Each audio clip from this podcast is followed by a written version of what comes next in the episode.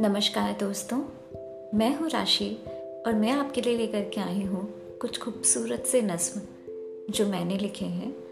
उम्मीद करती हूँ कि आपको ये सारे पसंद आएँगे और आप इनसे अपने आप को रिलेट कर पाओगे। तो सुनना ना भूलें मेरी नज़में मेरी आवाज़ में।